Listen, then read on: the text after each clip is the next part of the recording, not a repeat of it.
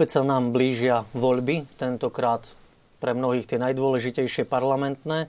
Na Slovensku práve tieto voľby zaznamenávajú najvyššiu účasť voličov.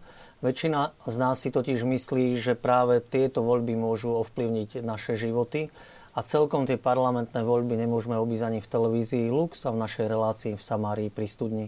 Takže skúsime dnes večer hľadať odpovede, ako sa čo najlepšie a podľa čoho, podľa akých princípov rozhodovať, koho si vybrať, kto nás bude zastupovať to najbližšie volebné obdobie. Spolu so mnou odpovede na otázky týkajúce sa parlamentných volieb a rozhodovania sa, čo, koho a ako si vybrať, budú hľadať aj naši dnešní hostia. Prvým z nich je katolícky kňaz, prorektor Katolíckej univerzity František Trstenský. Dobrý večer, prajem. Dobrý večer, prajem aj ja. A novinár z portálu Postoj Jozef Majchrák. Dobrý večer. Dobrý večer. Je nás tu dnes menej ako malo byť. Pôvodne tu mal byť aj analytik Jan Baránek, ktorý by bol zácným a vítaným hostom. A spomeniem to, aj keď je to kuriozita, volal mi už z cesty, lebo nebýva v Bratislave, že mu ušli psy, chová ich dosť veľké a musel sa vrátiť, aby nikomu neublížili, tak dúfajme, že sa mu šťastne podarí psov vrátiť domov a naozaj to dobre skončí a že my vám vynahradíme aj jeho účasť tu dnes. Samozrejme, reláciu tvoríte aj vy, naši diváci, a to svojimi postrehmi či otázkami, ktoré nám môžete zasielať mailom alebo SMS-kami. Telefónne číslo, e-mailový kontakt vidíte na svojich televíznych obrazovkách.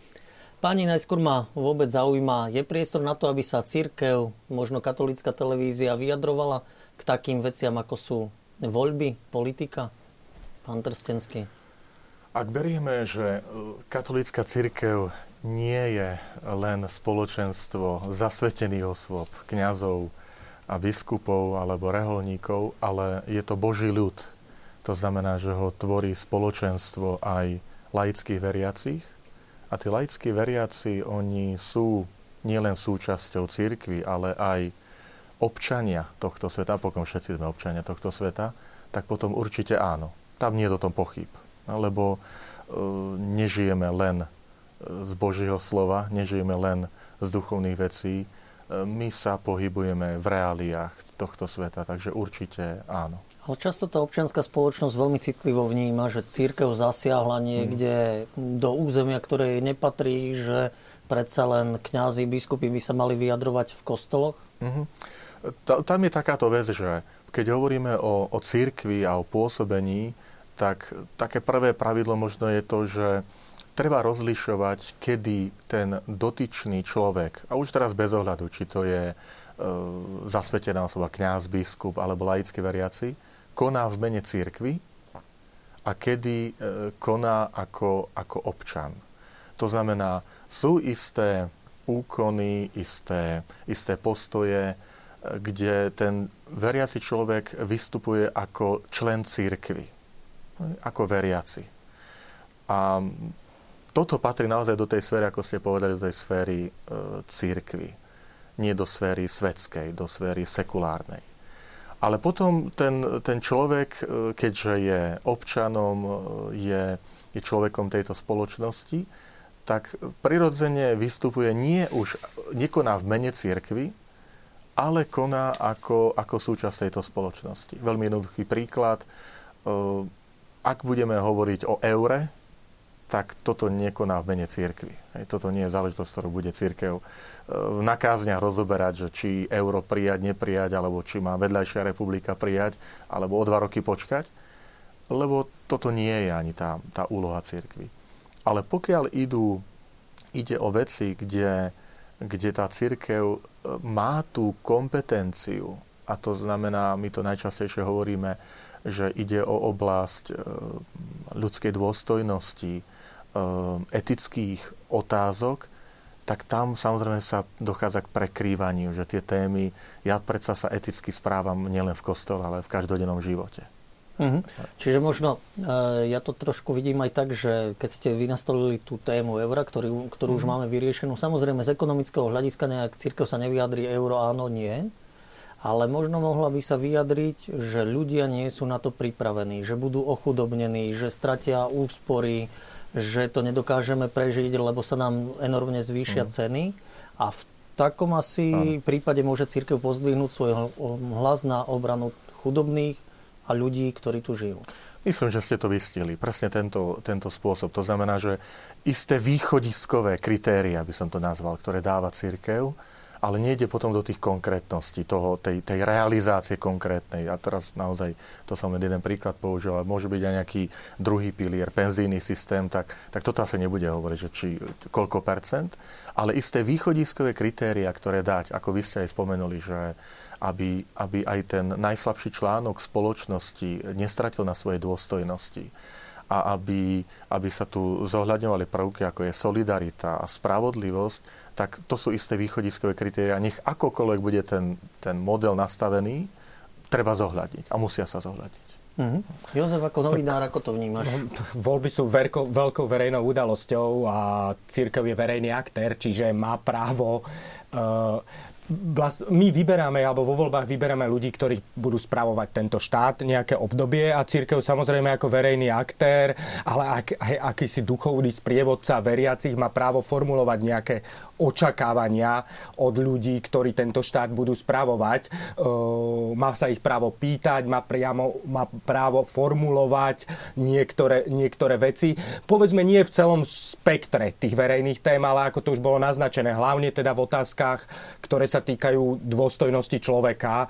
Však myslím, že to je aj nejaký text e, Benedikta XVI, uh-huh. ktorý, ktorý to formuloval presne, ja, pomerne presne, kde sú tie veci, ktoré by, kde by ten hlas církvy mal zaznieť. To sú veci, ktoré sa, to sú témy týkajúce sa ochrany života, e, ochrany nejakej prírodzenej rodiny, ochrany práva ľudí, e, vychovávať svoje deti spôsobom, ako, aký uznajú za vhodné.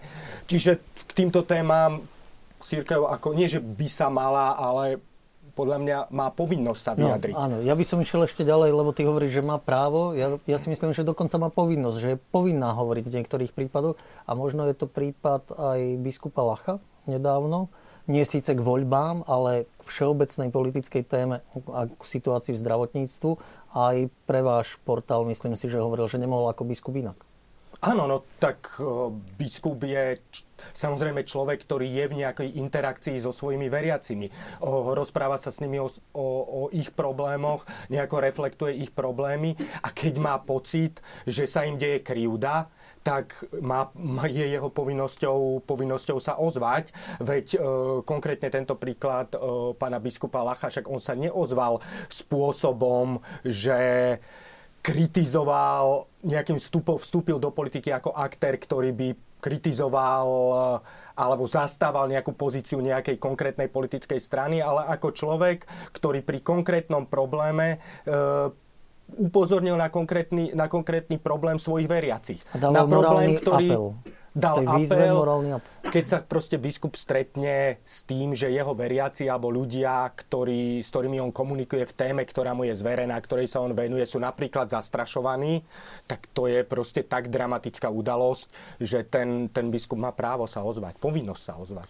Ak môžem kratúčko, lebo presne to, čo hovoríme, hovoríme o cirkvi, tak tam je aj celkom istá prirodzenosť, že e, ak predsa členovia církvy hovorím o laických veriacich, sa uchádzajú o miesta, teda volené miesta, buď v parlamentných voľbách, alebo na, vo voľbách na iných samozpráv a tak ďalej, tak je celkom prirodzené, že církev dáva isté, isté usmernenia pre svojich členov. A to, to sa asi nedá ani zabrániť, že, že prečo by vlastných členov nemohol, nemohla církev usmerniť alebo istým spôsobom apelovať, že dobre, rozhodol si sa ísť, vstúpiť do spoločenského života, do politického života, ale toto sú kritériá, ktoré my považujeme naše spoločenstvo, ktoré nazývame církev, za dôležité, aby si ty ako jeden z nás, ako člen církvy, tam nadalej zastával. To, čo sa niekedy deje, že, že vstupom, nazvem tak, ak, ak katolícky politik alebo kresťanský politik vstúpi do politického života alebo e, sa rozhodne, predsa tým ne, nekončí byť členom církvy. To znamená, tam predsa naďalej ho viaže. A to, čo povedal pán redaktor, tak e, je známe tá nota, teda ešte prefekta kongregácie Jozefa Ratzingera v tom čase v roku 2002, keď vydal ako, ako prefekt notu pre katolíkov, ktorí sa uchádzajú o, polit- o účasť na politickom živote, tak práve tá nota hovorí, že, že sa predsa celkom prirodzene očakáva, že kresťan aj v politickom živote sa bude správať kresťansky. Teda ako člen spoločenstva, ktoré, ku ktorému sa hlási keď niekto o sebe nejako deklaruje, že áno, tieto hodnoty sú mi blízke a, a som členom církvy, tak predsa celkom prirodzene, a aspoň mne to tak vychádza, že tak si poviem, tak asi budeš tak kresťansky sa správať aj, aj v tom živote politickom, do ktorého vstupuješ ak je naozaj zodpovedným kresťanom a žije svoju vieru. Ale to sa týka asi každého povolania, nielen politického. Presne. Už len kratučky dovetok, že e, mnohé aj tie veci, ktoré ešte asi dnes večer budeme rozprávať, sú niekedy, poviem, ideálne nastavené. Že takáto je nauka. Možno, že aj prídu nejaké reakcie, že ale tí politici sa takto nesprávajú ale to je čosi podobné, čo aj ja teraz poviem za seba ako, ako kňaz, e, poviem, že, že aj my máme istý ideál ako, ako katolický kňaz. A som si vedomý, že nie vždy splňam tento ideál. Ale predsa riešenie nie je to, že keďže ho nesplňam, tak dám latku dolu, aby som to prešiel, ale ja sa dvíjam hore, aby som sa približoval k tomu ideálu. A to sa týka teda aj tej účasti na politickom živote. Nie je riešením to, že tak dajme tie nejaké kritéria tak dolu, aby to, aby to každý každý splnil a je to vec vyriešená. Nie, my dvíhajme a klaďme tie, tie, e, ten apel na to správanie, aby sme sa k tomu ideálu dostávali. Mm-hmm. Akože jednoducho verejný priestor nemôže byť sprivatizovaný len politickými stranami. E, verejný priestor, do toho majú právo vstúpiť aj ďalší aktéry nepolitickí a vyjadrovať sa k týmto témam a církev je jeden z nich. No a myslíš si ty ako novinár, že církev sa vyjadruje v tomto priestore dostatočne? Lebo mne sa zdá, budem trošku kritický aj ako novinár, ktorý si to od církvy žiada, že církev v takýchto témach skôr mlčí. Alebo sa správa diplomaticky. Ja otvorene zasa poviem, že, že Zažil som viacero chvíľ, kde sa mi žiadalo, že ten hlas cirkvi mohol zahnieť aj jasnejšie, zrozumiteľnejšie, jednoznačnejšie. Alebo niekedy je to taký problém, že cirkev sa aj vyjadri, ale zvolí príliš náboženský jazyk, e, možno namiesto takého ako jednoznačnejšieho, e, jednoduchého, e, jednoduchého jazyka. Čiže ja, ja mám skôr pocit, že na Slovensku by sa církev k tým verejným otázkam mohla vyjadrovať aj viac, ako sa vyjadruje. A dostatočne my ako novinári kresťanskí ich k tomu nabadáme a vyzývame, myslíš? Tak to je...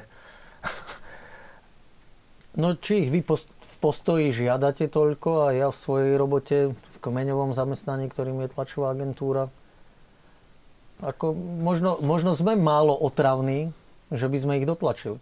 Tak ja som sa ako novinár akože párkrát pokúšal e, získať stanovisko církvy, církvy k, k nejakým alebo niekoho k e, nejakej verejnej, verejnej téme. A nie vždy je to jednoduché, lebo tam funguje nejaká hierarchia, nejaká, nejaký proste model vyjadrovania sa, vyjadrovania sa k aktuálnym témam. Ale ja mám skôr pocit, že problém je v tom, že ako keby oni e, ako keby často boli tí predstavitelia cirkvi niekedy akoby zatlačení alebo zastrašení tou reakciou proste toho mediálneho sveta na, na ich vyjadrenie. A potom už možno aj svojou voľbou zotrvávali radšej niekde, radšej niekde v zákope, ako keby išli do toho verejného konfliktu. Lebo dnes verejné, akože ísť do verejného priestoru znamená aj ísť trochu do konfliktu, lebo však tá spoločnosť je pluralitná, tie médi, ten mediálny svet je nadstavený nejakým spôsobom, e, kde to potom nesie riziko proste aj, aj istého konfliktu. Uh-huh. Myslíte si, že je riziko, ak by predstavitelia církvy išli do takéhoto konfliktu, o akom hovorí Jozef? Je to vždy riziko. Ako tá reakcia tej druhej strany sa dá čakať. Ako nikomu nie je predsa sympatické, ak, ak, ak nikomu nie je sympatické. No, možno som to mal inak povedať, že nie je mu prí, príjemné, ak počuj, počúva na svoju adresu nejaké výčitky a ešte ak viac, ak tie výčitky sú, sú pravdivé, tak potom, potom aj reaguje ja sa skôr aj vrátim k tej takej dôležitej, ja vidím dôležitú úlohu laických veriacich v tomto, v tom takom priestore. Samozrejme, vždy aj tomu laickému veriacemu sa lepšie vystupuje, keď on cíti takú morálnu podporu, zase to, čo ste vyspomínali, hierarchii, alebo teda církevných predstaviteľov, že naozaj vidí, že, že ich má za sebou. Ale, e, poviem to tak zjednodušene, e, nebolo by správne, ak, ak e, kresťan v politike laický sa vyjadrí až vtedy, keď sa pred ním vyjadril, že najskôr nech sa vyjadrí k tej tému biskup, aha, umôžem sa aj ja. Že zase ja hodím trošku tú loptičku na druhú stranu, že, že v mnohých veciach, a ja sa trošku opieram aj, aj o tie dokumenty církvy, či je to druhý Vatikánsky koncil, Ján Pavol II, Benedikt hovoria z vlastnej iniciatívy laické veriaci. Môžu a dokonca majú sa angažovať. Ale mne, mňa, mňa, mne sa páči to slovičko. Z vlastnej iniciatívy. To znamená, veď predsa ten laický veriaci, on vie, čo má konať, vie asi, ako sa má správať, ale, ale beriem to, že niekedy to, to povzbudenie je dôležité. Ja to poviem na jednom veľmi peknom príklade e, zo Svetého písma. Ježiš, keď hovorí Petrovi, tak mu hovorí, Peter, keď sa raz obrátiš, posilňuj svojich bratov vo viere.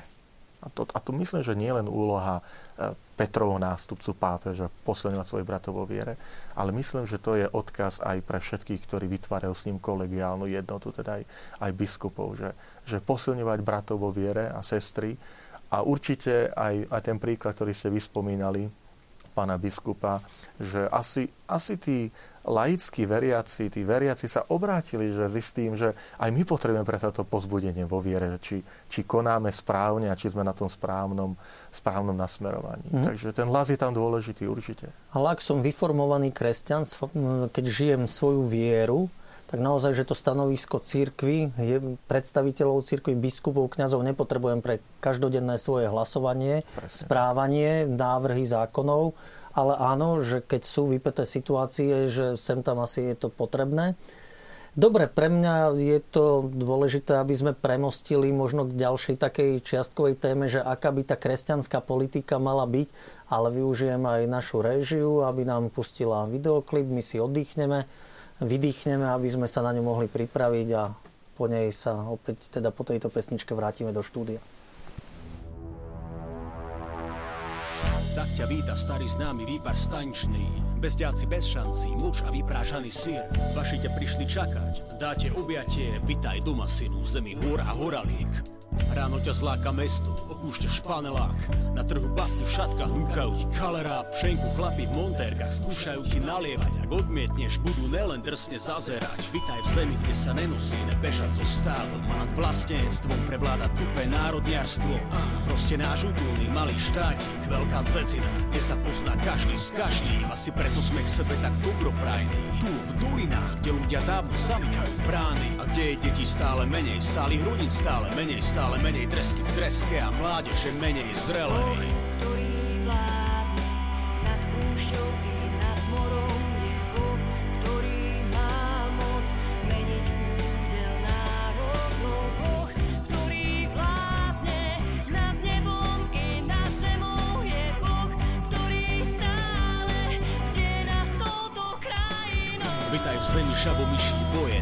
Stereotypov za hranicou kamarátskych fórikov, kde vraj plaváci sa ženú len za prachmi a mocou a vidláci prepijajú podporu doma za pecov a preto jedni ani druhí nejsú šťastní. Vítaj v zemi krčmových vášní, v zemi, ktorú financ mafia už kvázi vlastní. Plavu špatí ilegál mrakodrapmi a country, Tatry, nelutujúci ex ešteváci na vysokých pozíciách. Patrím šport, biznis, média aj policia. Včerajší kati sú dnes králi. Vítaj v zemi, ti rodičia v novembri neštrngali. Zavreté, rozkradnuté fabriky. Gorily, čo sú za tým, na druhý deň brnkajú ti na city. Páni v kampani slubujú istoty robotu a potom s Bohom tvária sa jak rovný Bohom. Voliť už není koho. Skoro. Ktorý vládne nad púšťou i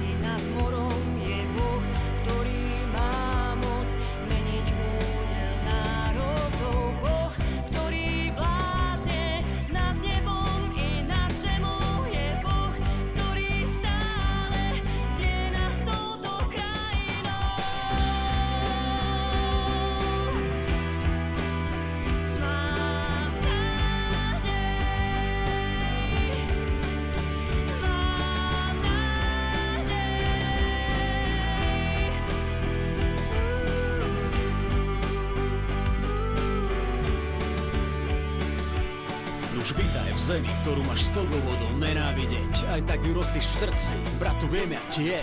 Vítaj v zemi, na ktorej mi záleží a nelen vtedy, keď to šatan zavesí. Milujem túto krásnu zem, vlast ešte krajších žien a zručných otcov a pohostinných mamičiek. Dunaj a Tatry tiež, štíty najvyššie, tú divú zem, za ktorú sa modlím každý deň. A nech je tam ktokoľvek, modlím sa za ľudí na jej čele. Známi, keď to počujú, si ťukajú po čele, že ja môžem takým dristom veriť. Boh není aj keby, tak také zvery nik nedokáže zmeniť. No ja viem o tom svoje, každý z nich je len človek. A náš pán s každým človekom má veľký plán. A keď náš ľud sa k nemu obráti v pokání, tak vítaj v zemi, kde sa veľké veci začnú diať.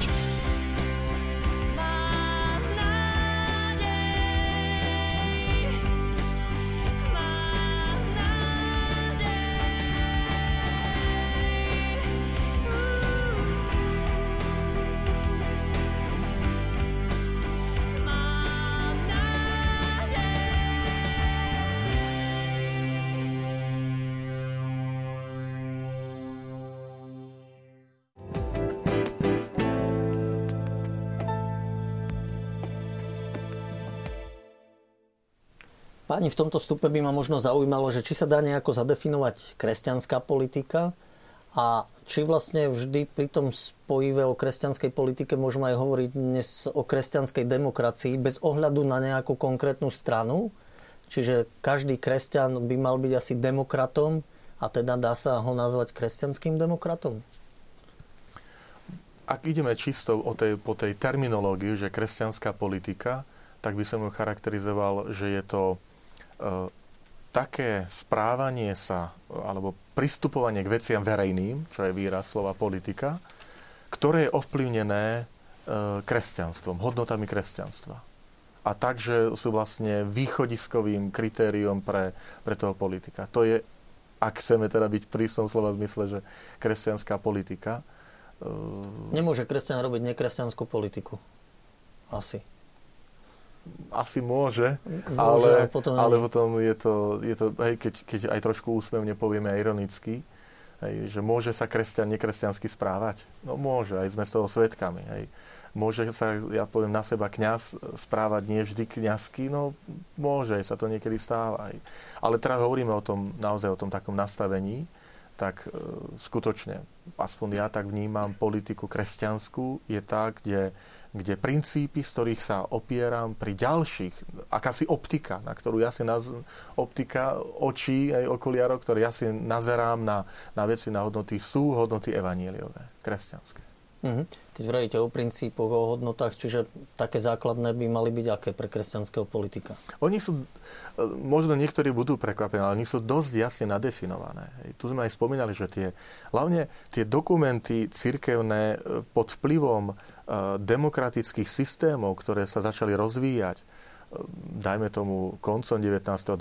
storočia, však začne pápež Leo 13. 1897 vydá sociálnu encykliku a to, ale to je reakcia na, na celý systém, ktorý sa, ktorý sa začal realizovať a to dávam naozaj opäť za pravdu čo sme hovorili, že církev sa cítila, že však sa musíme vyjadrovať, však sme súčasťou tohto sveta, tak ako sa vyjadruje tretí sektor a iné neziskové organizácie a tak ďalej. Tak to je celkom prirodzené. Ono to možno, ak teda doplním, to Slovensko je, keď sme aj otvorili tú prvú tému, tam je taká špecifická situácia, ktorá je daná našou históriou, lebo akože to, že sa tu my bavíme, že či sa církev má alebo nemá, je istým spôsobom unikum, keď sa pozrieme napríklad do Polska alebo do niektorých štátov, len tu bohužiaľ je tak, bola taká historická ja. situácia, že jednak akože často akože medzi elitami bolo veľa kňazov, či, čiže tí kňazi boli istým spôsobom aj politicky aktívni, mm. lebo, lebo tej elity bolo málo, tých ľudí bolo Bez málo, ktorí by bol...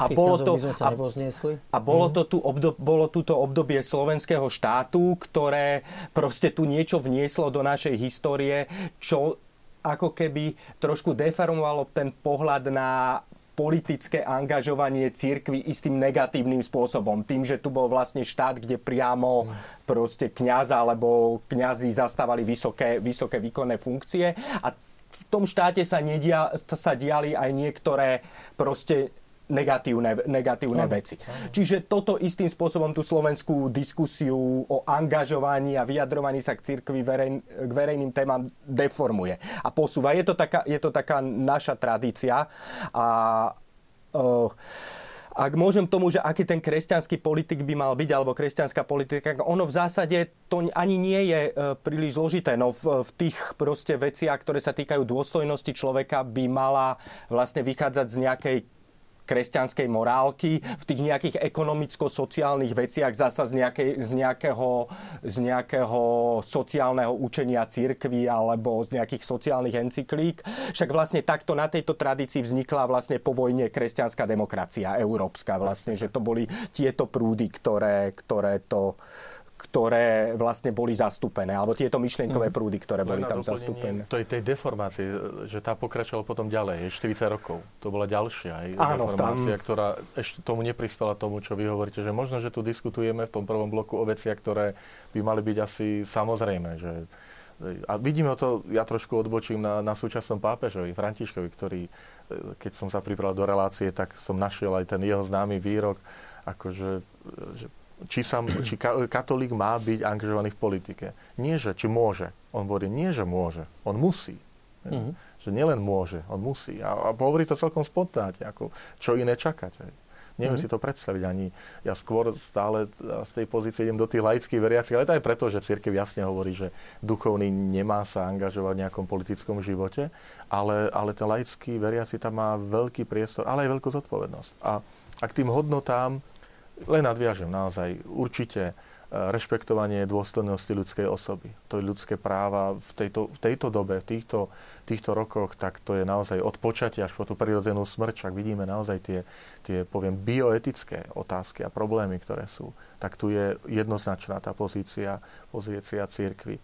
Spoločné dobro aj to, čo vidíme, a to spoločne dobre myslíme aj s tým, s tým aj sociálnym rozmerom, sociálna spravodlivosť. Ja, ja si uvedomujem, že niektoré témy, ktoré sú spomenané niekoľko desaťročí v encyklikách pápežských, sme si možno nechali zobrať niekým iným. A dnes, dnes nie sú už to témami církvy. A v tomto ja kvitujem a obdivujem pápeža Františka, ako by ich znova vracal. Aj hovorí o periférii, o sociálne slabých, o, o menšinách ktorým sa treba venovať ľudí na okraji, aj tej geografickej, ale aj tej také psychologickej. Uh-huh. Takže určite tieto, no a potom, potom aj také veci, ako je spravodlivosť, ako je solidarita, ako je sloboda. A teraz sloboda nemyslíme len, samozrejme, sloboda náboženská, ale aj, ale aj sloboda, sloboda každej ľudskej osobnosti. Tam už vidíme aj konflikt a to už by sme išli naozaj viacej e, do tém a to je možno aj iného odlišného chápania iných náboženstiev. Ako oni chápu ľudskú slobodu, sloboda muža, sloboda ženy, sloboda výberu si povolania partnera, teda manžela, manželky. Takže určite tam sú, my vieme zadefinovať, že ktoré sú tie priority, ktoré, ktoré sú. A opäť poviem, e, tie, tie dokumenty a pápež Ratzinger má také krásne veci, že to sú isté oblasti, ktoré nemôžu byť pre teraz poviem, pre katolícku církev oblastiami, kde sa vyjednáva. Že proste o týchto veciach, e, samozrejme hovoríme o tolerancii, o vypočutí druhého, ale proste sú isté princípy, kde sa nemôže vyjednávať. Lebo sú princípy dané z prirodzenosti človeka. Nie preto, že my sme sa zlišili a povedali, tak na tomto budeme nejako trvať. Čiže to je ochrana života? Od to je ochrana, po prirodzenú smrť? Napríklad. Hej. Asi manželstvo? Manželstvo, teda hlavne, hlavne tieto etické, etické princípy, ale, ale určite aj ako je sociálna spravodlivosť, ako tam, o čom ideme? Ale práve, že u nás, ako keby sme za 25 rokov sa to vnímanie kresťanskej politiky obmedzilo na len vnímanie práve ochrany týchto hmm. slobod a takých práv, naozaj ľudských práv, ako je ochrana života v tomto volebnom období ochrana manželstva, čo sa podarilo zadefinovať v ústave.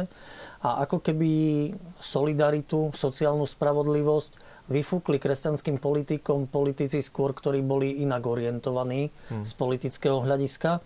A jeden z divákov sa práve na to pýta, že má negatívnu skúsenosť s kresťanskými politikmi, hlásia sa k morálnym a kresťanským hodnotám, ale kresťanská politika nie je iba o morálnych otázkach, ale aj o tom, či majú ľudia prácu a za aké peniaze robia. Som praktizujúci kresťan katolík, píše náš divák, ale viac ma presvedčili o sociálnej politike ľavicové strany. Čiže je to Sú... zlyhanie tých našich kresťanov v politike, nedostatočný dôraz?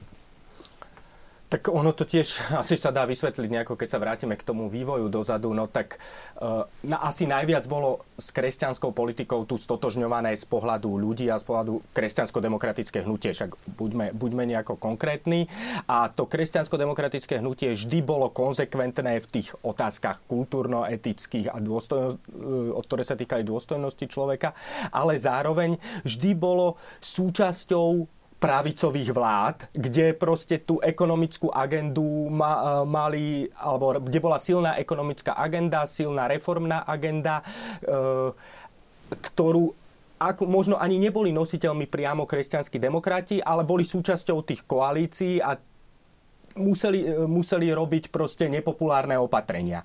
Čiže ako keby Uh, ako tento imič, uh, tento imič im prischol, že, že boli príliš reformy, že neboli možno dostatočne, dostatočne sociálni, že uh, sa nepozerali na niektoré témy možno viac, viac sociálne, ale pozerali sa príliš správa, ale bola to daň za tú politickú realitu. No, proste bola krajina v nejakom stave, či už po roku 89, alebo potom roku 98. Kresťanskí demokrati tu nikdy nevládli sami, ale vládli v nejakých koalíciách, ktoré robili politik, nejakú politiku a táto, na túto agendu táto na túto agendu nemali, nemali priamo vplyv, čo ale už ako, mohla byť keby, ich chyba. Ale aj ako keby na ňu rezignovali, pretože záujem pri skladaní tých koalícií vždy mali skoro silové rezorty a skôr obsadzovali Áno, však to myslím si, že aj oni sami si uvedomujú, že toto bola, toto bola v niektorých, eh, v niektorých eh, chvíľach, eh, chvíľach chyba. Áno, akože rezignovali ako keby na túto dimenziu svojej politiky, ale trošku to bola aj daň za tú politickú situáciu, v ktorej, v ktorej sa nachádzali. No vždy boli v súčasťou nejakých koalícií. Mm-hmm. Veľmi, veľmi reformných, veľmi pravicových, ktorá musela robiť aj nepopulárne sociálne a ekonomické, a ktorá robila nepopulárne sociálne a ekonomické opatrenia. Má mať miesto tá sociálna spravodlivosť, solidarita miesto a má mať výrazné miesto v, v politike kresťana? Má to patriť medzi také tie základné princípy, presne ako tie uh, témy, ktoré sa týkajú ochrany tých základných hodnôt? Um Vždy to záleží od konkrétnej situácie. E, každá doba má isté svoje akcenty, na ktoré, na ktoré kladie dôraz. A múdrosť toho, toho angažovaného politika je v tom, že istým, zdô, istým spôsobom dokáže rozlišovať, že čo je v danej chvíli potrebné. A tu vidím aj tú úlohu, teraz poviem, ten taký prorocký hlas církvy že tam aj ten, ten prorocký hlas cirkvi je dôležité, aby povedal, toto sú teraz priority, alebo toto sú teraz e, potreby. E, v 90. rokoch, na prelome 89-90, keď hovoríme, tak, tak to bol zápas vôbec o, o demokraciu ako takú. Teraz hovoríme o páde totality a isté, isté nastavenia. Potom, potom vôbec o tú tvár demokracie, ktorú, ktorú roky, tie prvé 90. roky znášali, tak určite tam sa tie akcenty kládli kde si inde ale tie vyplývali, vyplývali zo spoločnosti, čím tá spoločnosť žila. A vidíme, že teraz, teraz sa ten akcent posúva ďalej a naozaj ide do popredia táto otázka sociálnej spravodlivosti, solidarity. Myslím, že tu je dôležité naozaj to také rozlišovanie, že v danej chvíli e, správne čítať tie znaky časov a vycítiť, že, že či ideme e, nejakú tému rozvíjať, ktorú preletí ponad ľudí a poviem, ale toto nie sú naše problémy, alebo naozaj je tá vnímavosť toho, toho ucha alebo aj oka politika, ktorý vidí, ale toto sú problémy, ktorými žije. E, samozrejme, to neznamená, že keď akcentujeme sociálnu spravodlivosť, že už etické problémy neplatia. To samozrejme je v ruka v ruke. To je niekedy problém možno aj toho takého chápania Eh, aj, aj úlohy církvy, že ak, ak církev v danej chvíli niečo zdôrazní, neznamená, že to, čo teraz o čom nehovorím, neplatí. Ono to platí. Len v danej chvíli sa ukazuje, ako dôležité zdôrazniť do popredia vyzvinúť túto vec. Opäť si použijem terajším svetým otcom Františkom, ktorý niekedy aj zaznievajú hlasy, aj že, že príliš sa angažuje za alebo hovorí o, o tejto ľudskej solidarite a sociálnej spravodlivosti periférii, ale to neznamená, že keď on, on sa nevyjadril ku téme, ku téme nejakým iným, e, takže oni neplatia, lebo Svetý Otec nehovorí. Oni stále platia, je to ten poklad. Len v danej chvíli naozaj tak správne rozlíšiť, čo z toho pokladu náuky církvy je dôležité teraz predostrieť a, a zvýrazniť, to je, ale napríklad na Slovensku nie je práve že dôležitejšie dnes hovoriť o tej sociálnej spravodlivosti ako o ochrane tých základných hodnot, lebo o nich sa nejak väčší spor nevedie. Skôr menšie strany sú u nás liberálne strany, ktoré by chceli zvoľňovať, ja neviem, interrupčný zákon, alebo registrované partnerstva, alebo eutanáziu. A že ľudia sú naozaj u nás skôr citliví na tie sociálne témy. Áno, ale stále t- t- poviem, že samozrejme, toto je asi, zdá sa, akcent a dôležitý, le pretože to si všetci uvedomujú, že tie nožnice tej sociálnej nespravodlivosti alebo nerovnosti sa naozaj roztvárajú. A nech akokoľvek hovoríme zľava, správa, ale sa naozaj roztvárajú. A, ale zároveň ruka v ruke stále platí, že, že bez toho, aby sme, aby sme nejako znevažovali alebo dávali do kúta, že to už nie je téma dňa, alebo neplatia a taktiež aj tie niektoré etické stále veci. Uh-huh. Ale opäť, ja nechcem, keď poviem slovo etický, tak aby nevzniklo dojem, že pod etikou sa myslí rodina a nejaké registrované partnerstva a, a tak ďalej. Keď hovorím predsa etika, tak hovoríme aj, aj vôbec o, o, o spravodlivosti, o, o, o pravde, aj o, o, čistote, to myslím v politike, vzťahov, zmluv a tak ďalej. Čiže etické správanie niekedy aj možno z nášho pohľadu, a to je možno, e, čo ste vyspomínali, ten problém, že sa zúži e, agenda tej politickej strany, že vás zaujímajú akorát len, len rodina a deti a to je všetko. Niekedy sa to chápe aj na církev, že e, to poviem veľmi teraz ľudovo, že prečo nejakého pána farára zaujíma manželstvo, keď on sám nemá rodinu. A toto je nepochopenie a zúženie celého problému na, a, a veľmi aj istým spôsobom, poviem, veľmi primitívnym spôsobom predstavovanie, ale to sa niekedy potom prenáša aj do tých iných oblastí. Že sa zúži ten celý problém etiky len na nejaké jedno, dve oblasti ale etika je predsa celý môj spôsob jednania, pristupovania k práci, čestnosti, pravdovravnosti, zodpovednosti. To nie je predsa otázka e, rodiny a detí. Mm-hmm. Jozef, zdá sa ti, že zachytili teraz kresťanskí politici v tej predvolebnej kampani témy, ktoré ľudí zaujímajú? Sadili na rodinu, sadili na bezpečnosť, sadili na protikorupčné opatrenia. Sú to témy, ktoré sú top témy, ktorými žije dnes slovenská spoločnosť? Tak to no, akože kresťanskí politici, ono je to, trošku ťažko sa o tom hovorí, lebo... Lebo máš kresťanskú stranu, no, lebo, máš ale, politikov Ale neplatí, že, no áno, ale hlavne neplatí to, že nejaká jedna strana, nejaké, či už je to kresťanské hnutie, alebo podobne, má monopol na kresťanského voliča. Uh, uh, kresťanskí voliči volia spektrum strán, lebo to ich rozhodovanie je zložitejšie. Niektorí z veci svojej viery vyvodzujú povedzme nejakú silnejší, silnejší dôsledok pri tom svojom volebnom rozhodovaní. Niekto tomu neprikladá až taký veľký dôsledok a rozhoduje sa podľa iných otázok, či už sociálnych, zahranično-politických, ak, akýchkoľvek a nevolí primárne nevolí primárne tak, že by, to malo, že by to vyplývalo z jeho nejakého náboženského presvedčenia. Preto tu sa nedá povedať, že nejaká jedna strana má monopol na kresťanského voliča na Slovensku. Tí volia, tí volia spektrum strán a či, tie, či tí kresťanskí politici, no to je rovnako zložité, lebo kresťanských politikov nájdeme vo viacerých stranách, kresťanských politikov vo nájdeme vo, vo, všetkých. vo všetkých stranách a rôzni vsádzajú na rôzne témy a akože dá sa povedať, že taký akože tí politici, ktorí najviac sa uh, uh, najviac operujú proste s takoutou vyvodzovaním tých dôsledkov z e, nejakého náboženského presvedčenia, tak tí v zásade sádzajú na témy, ako je ochrana rodiny a to sa dá vidieť naprieč, e, naprieč vlastne tým politickým spektrom, že, že, sú na, e, že, s touto, e, že s touto témou E, s touto témou operujú. Čiže akože kresťanskí politici vsádzajú na Slovensku na rôzne témy. Áno, tí najviditeľnejší, ktorí najviac hrajú s touto kresťanskou kartou, vsádzajú hlavne na tému ochrany rodiny. Aspoň to vidno v tej... To vidno A je to v tej... dobrá téma? Z tvojho pohľadu ako novinára, tá ochrana rodiny?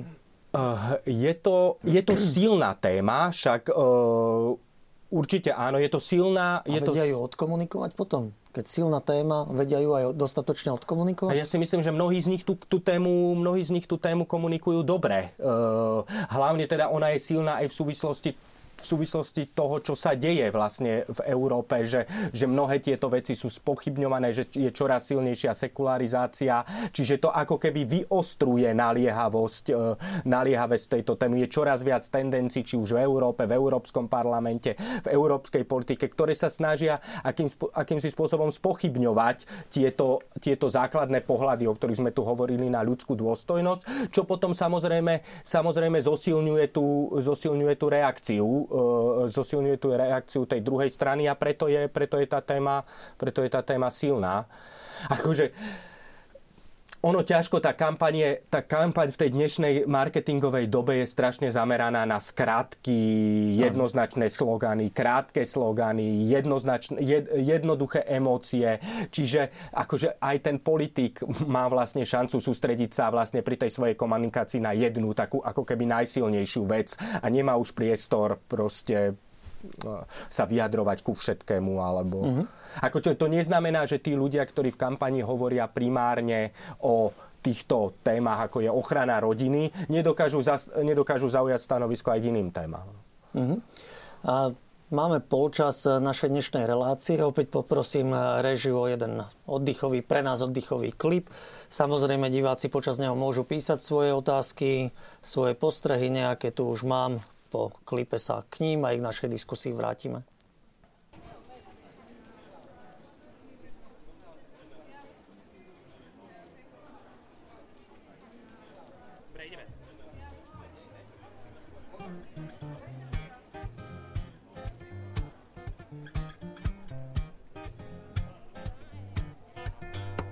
One day I will save you. One day One day I will leave you with no trace behind. Whoa, oh, oh. oh. my heart thought hard, it could go wrong, it could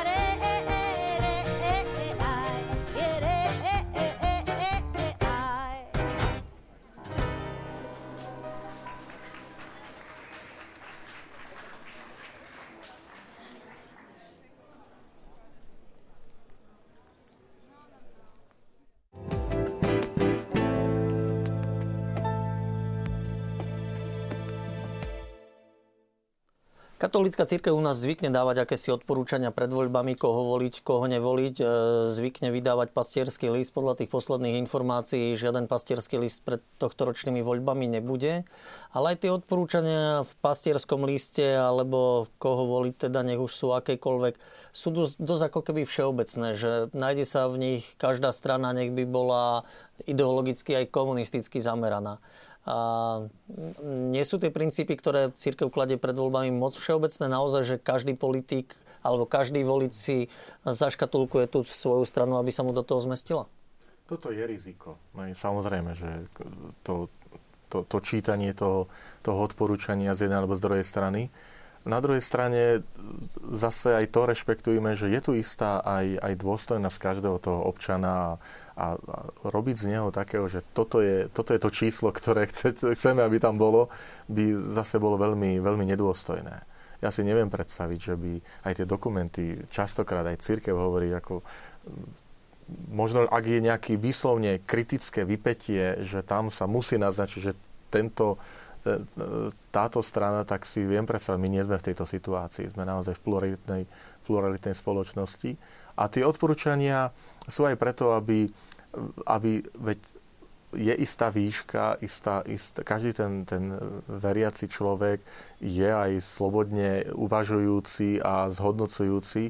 Ja v tom vidím aj istý, istý proces výchovy, že, že áno, sú tu isté nástroje, sú tu isté indikácie, ktoré ti ponúkame, ale, ale použij aj ty svoje, svoje také rozlišovanie, aj svoje svedomie, aj svoj intelekt, aj, aj pamäť, aj históriu, to, čo sa niekedy vyčíta, že, že sa rýchlo zabúda, e, akoby tá minulosť, možno nedávna. E, pre mňa je to stále to rešpektovanie tej veľkosti ľudskej osoby. Pre mňa by to bolo ponižujúce, ak, ak by niekto mi povedal toto. Mm-hmm. Ale, ale sú tam isté princípy. Ja, ja to tak nazvem, že, že tá církev dáva niekedy tie odporúčania také, aby, aby to bolo jednak v súlade s vierou a v súlade s ľudskou dôstojnosťou alebo s prirodzeným, s prirodzeným zákonom, ale, ale nejde ďalej. Pretože, pretože podľa môjho názoru by sme išli do, do, do znižovania takej, takej vlastnej tej slobody, rozhodovania aj úsudku, čo si podobné, ako keby sme chceli, že povedzte mi, čo ešte hriech nie a už je hriech je, že dajte mi kde si vy tú, vy tú hranicu, ale ten človek musí vyhodnotiť v danej situácii, čo je správne a rozhodnúť sa. Nie, nie ja na miesto neho držím v ruke ten lístok a, a poviem toto, zaškrtnite. Mm.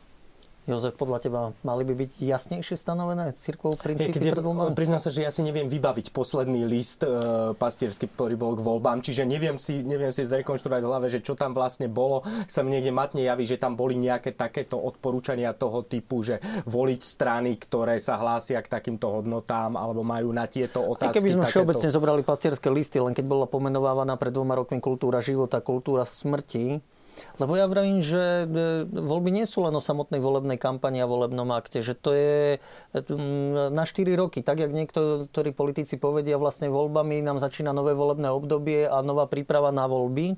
Čiže ja ako volič by som mal pozorne sledovať vlastne to, čo robia politici mnou zvolení alebo voličmi zvolení a vyhodnocovať si to opäť o 4 roky. Čiže e, to len som chcel povedať, že keď si všeobecne zoberieš tie pastierské listy, ktoré sa týkali takých hodnôt, tak boli tak stanovované. Boli, ako keby to bol taký hodnotový kompas, som to vždy bral pre toho voliča. A aj som tomu rozumel, no tak pretože tí voliči sú proste, teda tí veriaci sú rôzni, volia, volia rôzne politické strany a ten kompas ich mal aspoň smerovať k tomu, že, že proste že nech nevolia strany, ktoré, skôr som to vral ako také vymedzenie negatívne, že nech nevolia strany, ktoré sú úplne negatívne nadstavené voči, voči týmto hodnotám. No, no dobre, to, to by možno znamenalo, že církev by nemala povedať e, konkrétne túto stranu volte, ale možno by ľahšie bolo povedať, že túto stranu nevolte, lebo tá už je totálne proti? Uh, myslím si, že z niektorých pastierských listov, ak si to aj tak pamätám, nejaké voľby 2006, alebo tak z toho celkom jednoznačne išlo napríklad také, že by nemali voliť uh, napríklad strana Áno sa mi zdá vtedy. No, to tak... nebol pastierský list, ja, ja si na to spomínam, to bol arcibiskup Jan Sokol, a ktorý vydal modlitbičku takú to za voľby a v ktorej vyslovene potom teda písal, ale bola to jeho aktivita, že teda kresťania by nemali voliť presne ANO ako liberálnu stranu a protikresťanskú stranu, keďže jej majiteľ je vlastníkom televízie a tá televízia šíri také a také hodnoty. Akože v zásade podľa to usmernenie je podľa mňa dostatočné v tom zmysle ako keby takého negatívneho vysvet, vy, vymedzenia v tom, že by tí, tí kresťanskí voliči a veriaci voliči mali sa rozhodovať pri tom, aby nedávali hlas stranám, ktoré sú vyslovene nepriateľsky zamerané proste voči nejakým, voči nejakým hodnotám a, a dek, otvorene deklarujú, že niektoré veci, o ktorých sme sa tu bavili počas relácie, ktoré sa už týkajú ochrany života a rodiny, sa budú snažiť zmeniť proste tým, tým liberálnym tým liberálnym smerom. Ono je to, musím povedať, že ono je to trošku aj ťažké dnes, aj keď to možno nie je problém, problém Slovenska, ale aj tá kresťanská demokracia v západnej Európe, keď si ju teraz zoberiem, odmyslím si Slovensko, tak o, ktorá má za sebou veľké silné obdobie 50., 60., 70. rokov budovania proste Európy. De Gasperi, Schumann, tak, Adenauer. Ale, tá, ale pokiaľ ide o tie kultúrno-etické alebo veci týkajúce sa ochrany života a podobne, tak tá kresťanská demokracia európska už už začína vlastne slabnúť v ochrane alebo v postojoch k týmto hodnotám. Už ich, ne, už ich vlastne už ich nebráni tak jednoznačne. V mnohých krajinách pristúpila na kompromisy, ktoré sa týkali aj liberalizácie, liberalizácie legislatívy. Čiže sa mení pod tlakom tej sekularizácie a, a, a ďalších faktorov, ako sa, ako sa vlastne mení, mení spoločnosť. Čiže dnes v mnohých západov, v mnohých krajinách sú ako keby nie tí, tí najsilnejší zástancovia e, tých princípov, o ktorých sme tu hovorili, nie sú práve kresťansko-demokratické strany, ale sú to proste možno aj, možno aj iné strany. Čiže aj, aj toto je taký moment, ktorý vlastne súvisí s tou kresťanskou politikou. No. Ja, sa, ja sa vrátim k tomu aj tej myšlienke, že, že áno, ľahšie je povedať, že koho asi nie. A skutočne v tých niektorých, e, však každá tá strana prichádza s istým volebným programom. E, pre mňa ako, ako člena katolíckej cirkvi, ak ja v tom volebnom programe jasne vidím vec, ktorá je pre mňa z hľadiska viery, to, čo, čo nazýva Benedikt XVI, že vec, ktorú sa nevyjednáva, a oni to dávajú, že jednoducho to pôjdu, ja, tam nie o čom, ako ja to naozaj vidím, že tu nie, ísť, tu nie je spole na kompromis. Ako, a vieme, že aj na slovenskom priestore boli, boli niektoré subjekty, ktoré si to dávali a dávajú a netája sa tým, tak pre mňa je to jasná indikácia. Tam asi naozaj netreba dávať do, do pastierského listu ešte nejaké menovanie. Ako tí voliči sú inteligentní, oni tak. akože takto jasne naformulovanú, naformulovanú formuláciu pochopia. To... Čiže dobre, keď vás osloví na ulici veriaci, ako kňaza, koho voliť, ako sa mám rozhodnúť, neviem si vybrať, hmm. čo mu poradíte? Hmm. Um, asi by som začal tými kritériami, ktoré som spomínal, že, že súhlasím s vami, že ten, tá, tá pluralita spo, spôsobila, že máme niekoľko strán, ktoré, ktoré v sebe majú istým viac alebo menej toho kresťanského. Určite máme viacero naozaj áno, strán, kde, ktoré sa hlásia ku kresťanstvu a kde je mnoho kresťanských politikov. Ja by som apeloval jednak na, na istotu, ak je možné, že aj toho, ktorého idem, lebo však dá sa aj kružko, dá sa konkrétne vyberať, že toho človeka poznám, viem istý jeho charakter. Že, že aj toto je pre mňa, pre mňa rozhodujúce, lebo dávam hlas e, samozrejme aj strane, ale dávam aj hlas tomu konkrétnemu, konkrétnemu človekovi. Čiže aj čím bližšie je ten, ten človek k tomu, k tomu kandidátovi a môže vydať isté svedectvo, istú skúsenosť, to, čo vy ste povedali, že je tu predsa istá, istá história toho človeka, že bolo tu napríklad štvoročné e, jeho správanie sa, vystupovanie, e, že viem to istým spôsobom ohodnotiť, tak toto, toto si vyžaduje. No samozrejme, musíme počítať aj s tým, že nie každý takto podrobne sleduje to dianie, tak ako nie každý je fanúšikom športu a pozná každý, každý šport a všetky disciplíny, tak nie každý v spoločnosti takto sleduje podrobne e, každého kandidáta, keď je toľko strana, každý strana má 150 e, kandidátov do parlamentu tak práve to je, že asi sa ten výber zúži na tých, kde ja viem na základe istého svedectva, skúseností um, dospieť istému, istému, ja to nazvem istej morálnej istote, morálnej nenazvem fyzickej, lebo to sa nikdy nedá, ale istému morálnemu presvedčeniu, že na základe mojich najlepšieho vedomia svedomia po preskúmaní toľko možností, koľko ja mám a môžem, som sa rozhodol takto. Len je otázka, či my naozaj takto robíme. Či každý ten volič je takto e, nastavený, že on si naozaj to zodpovedne vyhodnotí. A hlavne nie pre každého voliča, však to tu už zaznelo, je, akože pri tom rozhodovaní sú dôležité tieto veci, ktoré tu my definujeme ako dôležité, alebo sú zadefinované aj v niektorých, v niektorých tých encyklikách ako dôležité pri rozhodovaní. Proste ja si myslím, že tých voličov, ktorí, ktorí z toho, že sú veriaci, vyvodzujú aj svoje správanie, teda že sa budú orientovať pri rozhodovaní podľa tých tém, ako je ochrana rodiny a podobne, je čoraz menej. Že to no, je... Asi drvivá väčšina nás ako voličov, keď to poviem, že nás je o to, kto nám čo najviac slúbi, tak toho volíme. Že stále sme ochotní naletieť a čo najlacnejšie slúby. Ako veľmi veľa veriacich sa rozhoduje podľa úplne iných tém, ako sú, ako sú tieto. No, podľa úplne iných problémov. Mm. To, to je fakt. Aj keď mňa tá morálna istota ako si zaujala, pretože mno, mnohí v kresťanských politikoch hľadia svedcov. A ako keby sme my išli voliť teraz do parlamentu svedcov, ako keby naša vláda bola zložená len zo svedcov. A ja si uvedomujem, že nikdy nebudeme mať dokonalého politika, ich nejdeme postaviť hneď na oltár, aj keby bolo super, ak by boli raz vyhlásení nejakí politici za svetých. Čiže to je taká prvá vec. A druhá vec pre mňa je problém, že keď vy aj o tom krúžkovaní, Dobre, ja si vyberiem jedného, môžem si štyroch, keďže mám štyri krúžky, politikov, ktorí splňajú, že sa zastávajú morálnych istôt, e, sociálnej spravodlivosti, ochrana ľudskej dôstojnosti, ale sú na kandidátke s ľuďmi, ktorí, ktorých postoje neboli také, alebo možno boli aj opačné. A teraz ja vlastne tým svojim hlasom do parlamentu dostávam nielen tých svojich štyroch vyvolených, ale dostávam aj tú stranu, alebo ďalších e, kandidátov, lebo minimálne kto prejde do parlamentu bude mať 8 poslancov, Čiže minimálne ďalších štyroch, ktorí nemusia zdieľať tie naše hodnoty. Môžeme ja tam nadobudnúť takú morálnu istotu, o akej ste vy hovorili? To je ďalšia vec, totiž keď hovoríme o tom nadobúdaní tej istej, aspoň, aspoň pravdepodobnosti, alebo istoty, ak to tak nazvem, tam treba brať isté súvislosti do, do kontextu. Nikdy to rozhodovanie nie je len, že dva body, tri body si vyberiem a toto sú moje priority, lebo taký život nie je.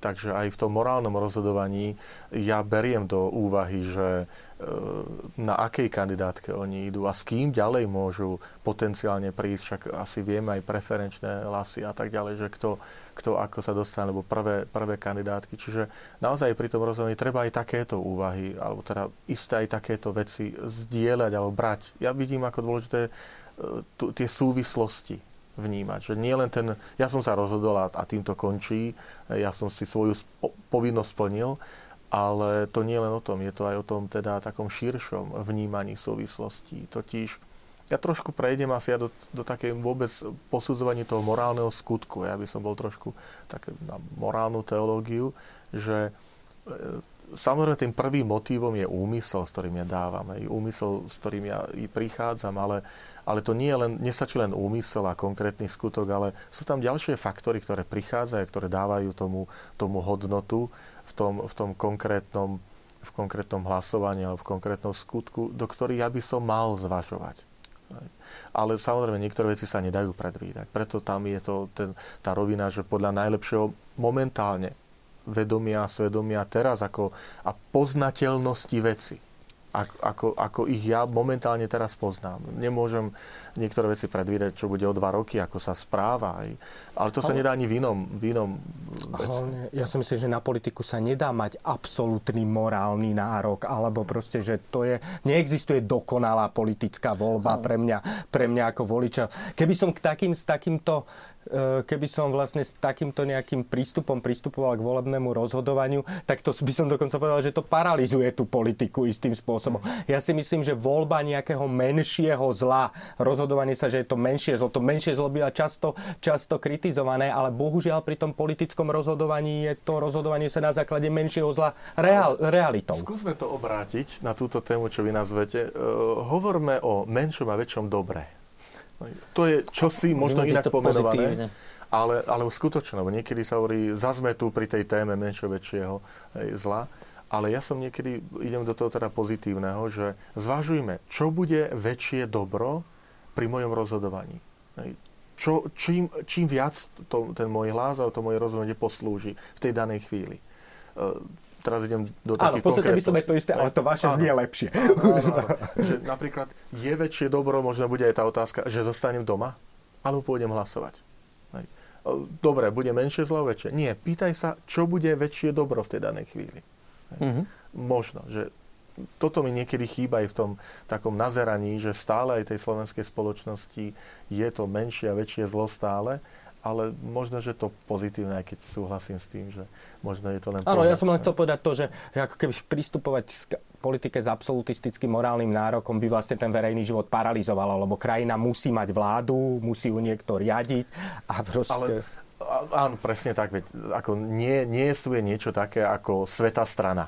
Okay. A, a to, čo nie vy je to Ale je to, aby som to aj tak trošku aj ospravedlnil, že, že Svetý otec František príde a povie, e, som hriešnik a ja. Sme hriešni ľudia. Tak to znamená, tak ako církev sama o sebe hovorí, že predsa tiež to spoločenstvo e, církvy je spoločenstvom hriešnikov. Hriešnikov, ktorí sme na ceste, usilujeme sa. Samozrejme, to, to asi zdieľame všetci, že, že sme v tej takej snahe kráčať tým životom najlepšie ako vieme, ale zároveň sa uvedomujeme, však máme svoje slabosti a, a pochybenia. To znamená, e, jednoducho to poviem, mohli by sme vyžadovať svetých politikov, ak my by sme boli svetí mhm. voliči, uh-huh. čo nie sme.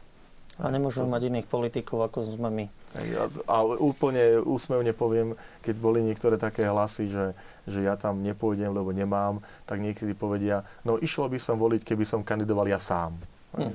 No ale tak toto, toto sa nedá, že teda, že daj sa hlas samému sebe.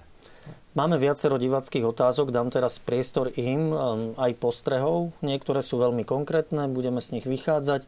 Diváčka z Kisúc nám píše, že vždy volí veriaceho poslanca, napríklad voľano je to pre ňu Hrišo Vašička, ktorý žije ako v príkladnej veriacej rodine pre svoje okolie a presadzuje v parlamente kresťanské zákony. A ja som rád, že prišla práve takáto otázka, lebo aj s Richardom som viackrát viedol v parlamente takú diskusiu, že či on práve tým postojom, že je kresťan strane, kde sú aj liberáli, kde on ide na pochod za život, ale jeho kolega ide na Pride, kde on hlasuje za manželstvo, ale jeho kolegovia hlasujú proti e, ochrane definícií manželstva v ústave, nemôže pliesť toho kresťanského voliča. Um, pokiaľ ide o, o taký postoj cirkvi, tak tam má, um, je jedna veľká výhoda a aj dôležitosť, že pre toho kresťanského politika aj, aj voči svetu, myslím teraz spoločnosti vystúpenia, je dôležité, aby o ňom bolo jasné, aké sú jeho názory. Aby o ňom bolo jasné, že e, toto sú moje názory, e, toto je môj život, ja sa tým netajím. E, jednoducho, toto sú princípy, ktorých sa držím. Keď toto ten volič vie, tak potom, aj keď má v tom, v tom klube niekoho iného, ale ho to nepomíli, lebo oni vedia, toto je človek, ktorý, ktorý má svoje princípy, ktoré je čitateľné. Horšie by bolo, keby neboli čitateľné, tak potom tam to vznikne. Poviem to na jednom jednoduchom príklade, ktorý bola diskusia v 90. rokoch a opäť sa odvolám na tú notu pápeža Ratzingera z roku 2002. A to bol problém, či môže e, poslanec, e, teda katolíc alebo kresťan, hlasovať za zákon, ktorý sa iba zúži, ale nezruší potratový zákon. A ten princíp je e, taký, že áno, pokiaľ ten kresťan je v tom, že je jasné jeho princípy, sú nespochybniteľné, že nikdy nedoklaroval, že ja som za nejakú liberalizáciu a tak ďalej, tak v tom prípade, ak si je, je známe, hej, že, že iný zákon e, úplne zakazujúci neprejde, tak môže, pretože on už len redukuje alebo už len napráva možné, už aj tak poviem, škody, ktorý ten zákon tak či napácha, len ich eliminuje. On už ho nezmení, len ho eliminuje. Uh-huh. A čo si podobné je v tomto, poviem, že ak ten, ak ten kresťanský politik je jasne takto čitateľný, a toto je možno aj ten problém niekedy, či tá, tá čitateľnosť je, ale ak on je jasne čitateľný, tak potom, ak ide, že kolega ide z poslaneckého úplne na, na protiklodnú, je dôležité, že aby on ani náznakom nebol spájaný s týmto. Je tam, ja to poviem za... A to za... je tá otázka práve, že keď volím jeho, ktorý podporuje e, kresťanstvo, kresťanské zákony, či neťahám aj toho jeho kolegu daným no, krúžkom no. takej strany, ktorý bude podporovať presne iné zákony. Toto, toto je, to sú tie súvislosti, ktoré ja musím zvažovať. No, toto Ale sú... to je o tom, čo Jozef hovoril, absolútne asi. Aj. To rozhodovanie v politike nebude. Diváčka sa konštatuje z Nitry, že určite nebude voliť podľa toho, kto si pozve nejakého speváka a ten pozabáva ľudí. Potrebujeme ľudí čestných, spravodlivých a zodpovedných. Voliť by, voliť by mali všetci a treba sa za to aj modliť, aby sme sa správne rozhodli. Jožko, možno na teba taká otázka z tohto. Voliť by mali všetci.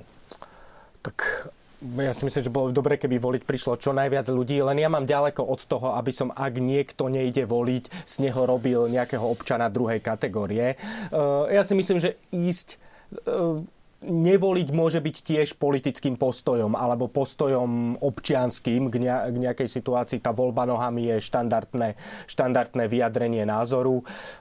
Bolo by dobre, keby volilo čo najviac ľudí, ale hovorím, postoj sa dá vyjadriť aj tým, že niekto voliť, voliť nepôjde. Tam, mhm. tam je tá vec, že naozaj presne tak, tá, tá náuka katolíckej cirkvi hovorí o, o, o hlasovacom práve ako o práve a povinnosti. A teraz sú situácie, kde, kde to právo môže zostať na tej úrovni práva, teda môže a nemusí, ale sú niektoré situácie, kde dokonca to právo sa stane povinnosťou. To, to slovičko je právo a povinnosť. To znamená, e, niekedy sa môže právo dokonca zmeniť opäť len na tej rovine morálnej, môžeme hovoriť, že až na takú istú morálnu povinnosť. A to je bez ohľadu na to, aké sú vonkajšie okolnosti. Ja to poviem v veľmi jednoduchom príklade. E, právo by som, by som definoval niečo, čo e, ak mi to aj, aj vonkajšok e, zakazuje alebo núti, tak tým, že ako sa tá vonkajší, vonkajšia spoločnosť zachová, sa to nemení. Ja poviem príklad na, na komunizme. Hej, tam sa takmer všetci museli ísť a ten človek, ak nešiel voliť, hoci mal na to právo, že nemusel, tak bol perzekuovaný. Ale to nezáležalo, či to štát povie, že musíš, nemusíš, jemu to vnútorne stále zostávalo to právo aj neísť. Ale sú štáty, kde je povinnosť áno, zvoliť áno, áno. a sú demokratické. A sú demokratické, presne tak. Aj. Ja sa skôr prikláňam k tej, aj z vlastnej skúsenosti, za seba hovorím, že chodí vám voliť a, a ja to vnímam ako, nielen ako právo, ale aj istý, istý prejav aj toho teda rozhodovania, aj keď samozrejme tiež do, ku mne prichádzajú to, čo asi každý aj teraz, čo sme v štúdiu, s čím čelíme, že, že vybrať to, to, to, tú správnu voľbu, urobiť a tak, aby, aby človek cítil istú aj, aj, aj tú, to svedomie si tak ako utíšiť alebo, alebo zasítiť, že, že človek večer môže naozaj povedať, že v tej danej chvíli urobil to, čo, čo videl a vyhodnotil ako, ako najsprávnejšie riešenie. Tak mm-hmm. ja len poznačujem, že snáď už je dávno preč ako guláše a ostatné veci. Toto je no, nedôstojné. Divák Peter sa pýta na vás, že či je hriech, ak kresťan volí ľavicovo orientovanú stranu. Toto je to, čo to, čo je... Čo, uh, uh, ja sa niekedy ľakám, keď, keď sa ma študenti, poviem, základných a stredných škôl, aj to sa týka, pýtajú, že toto už je hriech a toto už nie je hriech. Aj. A, a stále chcú to tak, že a vy mi to, pán Farár, povedzte. Aj, že aby, aby keď máme, odrieknem raz, tak už, to, už ešte to nie je hriech, ale už keď dva razy, tak je to hriech toto, toto sa tak nedá. A to isté poviem aj v tomto zmysle, že, že odpoveď divákovi. Nech si naozaj starostlivo prečíta e, ten aj, štud, aj, aj program, som povedať, že študný je teda volebný program tej strany, však pozná aj aké isté ak je to strana, ktorá tu už dlhšie pôsobí, už čo si má za sebou, isté, isté, e, isté vystupovanie, isté, istý príklon, alebo ja neviem, teda isté narábanie s istými hodnotami, tak toto musí zvážiť. Ale, ale nemôže je to povedať, áno, nie. A nie zbaviť sa tej zodpovednosti. Toto je. Hej. To, čo som povedal na začiatku, že, že počkajme na výrok a ja sa potom vyjadrím. Stále mňa fascinuje na tých dokumentoch e, samostatná iniciatíva laických veriacich. Ja, ja za niektoré veci tlieskam slovenským laickým eh, hnutiam, teda veriacim, eh, že oni sami boli, eh, sa angažovali, netajili sa nejako, že sú kresťanskí ovplyvnení a sú to hodnoty evaníliové, ktoré dávajú, ale zároveň to boli občianské aktivity, ktoré mm. boli. Neboli len na poli na poli kresťanskom alebo cirkevnom, ale ako občania. A ja sa vrátim k tomu, čo církev hovorila kde si 3. 4. storočie. Vždy to mala církev už od patristickej doby, že dobre, ty si veriaci, ale ty si aj, ty si aj občan. My nehovoríme občan neba, a ty si občan tohto štátu a ty si ten občan tohto mm. štátu. Využívaj to, že, že si. Mm-hmm. Jeden divák z Martina vlastne e, takou našou oporou e, konštatuje, že vlastne církev a církevní predstavitelia sa málo vyjadrujú k politikom a to najmä kriticky výnimkou sú pre neho vlastne biskupy Milan Ľach a Cyril Vasil. O tom sme hovorili.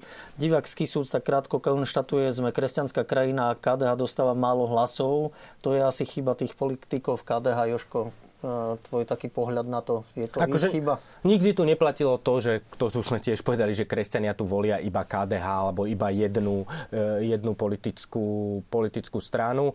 A akože to, že, že, že KDH nedokáže v krajine, ktorá, kde sa pomerne veľa ľudí hlási k veriacim, osloviť viac ľudí, má svoje dôvody. Niektoré z KDH nesúvisia, nemôže ich ovplyvniť, ale niektoré naopak naopak z KDH súvisia. No tak to si, tú otázku si musia, tú, tú otázku si musia politici KDH položiť, no, že prečo, prečo to tak je.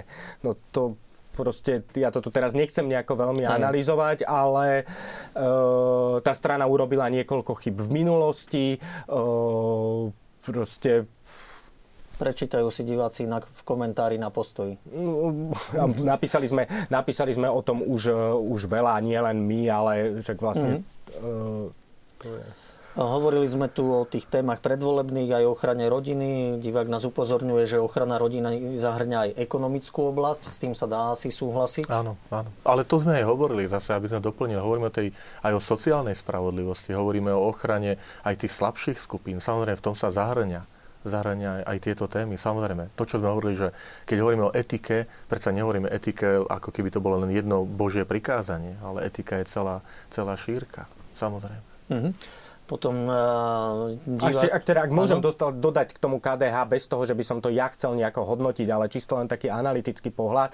Uh, môj pohľad na to, prečo KDH, akože v tejto krajine kresťanská strana, alebo KDH nemá širšiu voličskú podporu, tak bol daný hlavne dvoma vecami. Jednak to bol rok 1993 a proste postoj k vzniku Slovenska, čo, čo istým spôsobom ovplyvnilo veľkú časť, e, aj sa to nieslo s tým KDH potom dlho.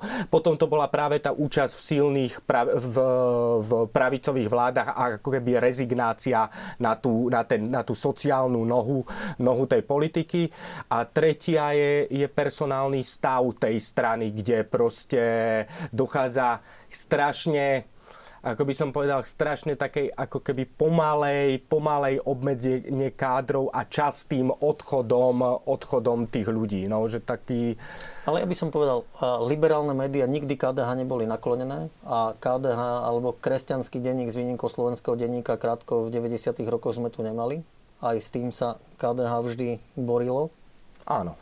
Áno, áno, však to je... Ne, neustále štiepenia pre ambície niektorých politikov, to ešte je zázrak, že KDH existuje, lebo iné strany toľko štiepení neprežili a tam treba povedať, že tie ambície niektorých boli dosť veľké. Čiže dru... tých dôvodov by sme našli. A ďalší faktor je tým, s ktorým KDH nemá proste nič. No tu, tu je viacero strán, ktoré oslavujú kresťanských voličov a darí sa im to pomerne úspešne uh, oslovovať kresťanských voličov a, a Pretože no, nie... nie sú tu vyslovene, akože je tu veľká časť spektra nie je vyslovene ako som dá, agresívne zameraná voči, voči témam, ktoré považujú veriaci ľudia za dôležité. Však tu dokonca ľavicová strana vládna oslovuje pomerne veľký, veľký počet e, veriacich voličov. Čiže ako KDH tu zďaleka nemá taký monopol na tieto kresťanské hlasy a je tu tých strán veľa, čiže aj tá konkurencia ich je, ich je mm-hmm. veľká. Trošku súvisí s tým aj otázka alebo konštatovanie diváčky, že 70%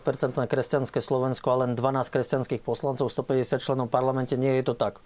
Kresťanská strana s názvom Kresťanská má síce len 15 e, poslancov, ale kresťanských poslancov je v parlamente podstatne viac.